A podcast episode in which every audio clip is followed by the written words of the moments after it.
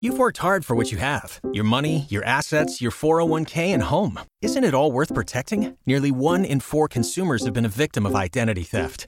LifeLock Ultimate Plus helps protect your finances with up to $3 million in reimbursement.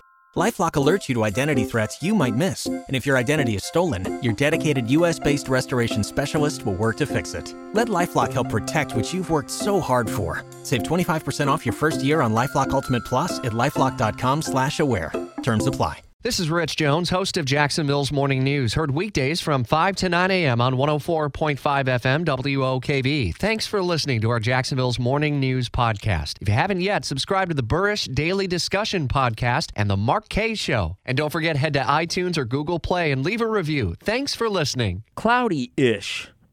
on this Thursday. We'll manage some breaks in the clouds at times, especially by middle of the day and into the afternoon, but we're kind of stuck between two storm systems. The one that brought us the rain is expected late yesterday afternoon and last evening, about a tenth to a third of an inch of, of rain across the area.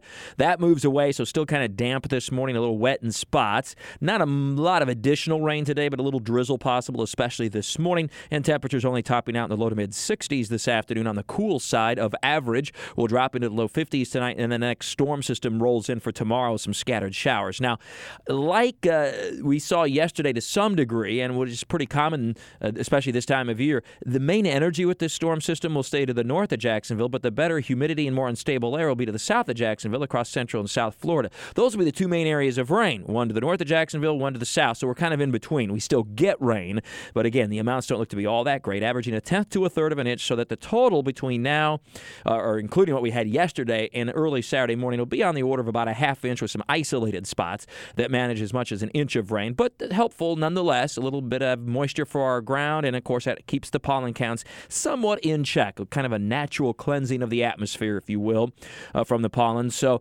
uh, those pollen numbers, though, come back with a vengeance over the weekend as we start to clear out, though, and the breeze comes up as well. So certainly not out of the woods as far as that goes, and the oak pollen is still to come, of course.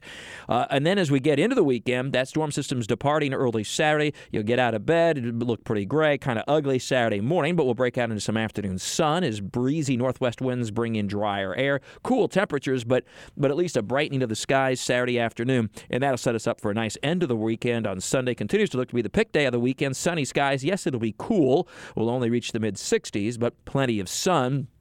Cold night Sunday night down into the 30s. Some inland spots will again likely see some frost like we had yesterday morning, but then uh, Monday is the start of our next warming trend. We'll push 70 degrees Monday afternoon and into the 70s the way it looks by Tuesday and Wednesday of next week. However, that will be ahead of what looks to be perhaps a couple of pretty significant weather systems we'll keep a close eye on for the end of next week and then another one to follow that fairly quickly as we head toward the middle of February. So um, uh, the pattern remains pretty active overall and not real warm, uh, but at least a nice shot of warmer air for the early and parts of maybe the middle part of next week. The Super Bowl on Sunday, well, if you're at going to a watch party here at home. Looks to be just fine. Lots of sun on Sunday and a clear, cool evening. Uh, for Miami, temperatures will reach the lower 70s during the day, fall through the 60s during the football game under clear skies. Sunset shortly after 6 p.m. in Miami, and uh, kickoffs at 6:30. So a clear sky, light winds, and really pretty pleasant temperatures and good football weather for the Super Bowl in Miami Sunday night. With all your weather all the time, I'm Chief Meteorologist Mike Buresh for the CBS 47 at Fox 30 Action News Jax First Alert Weather Center for 104. 104.5 WOKV.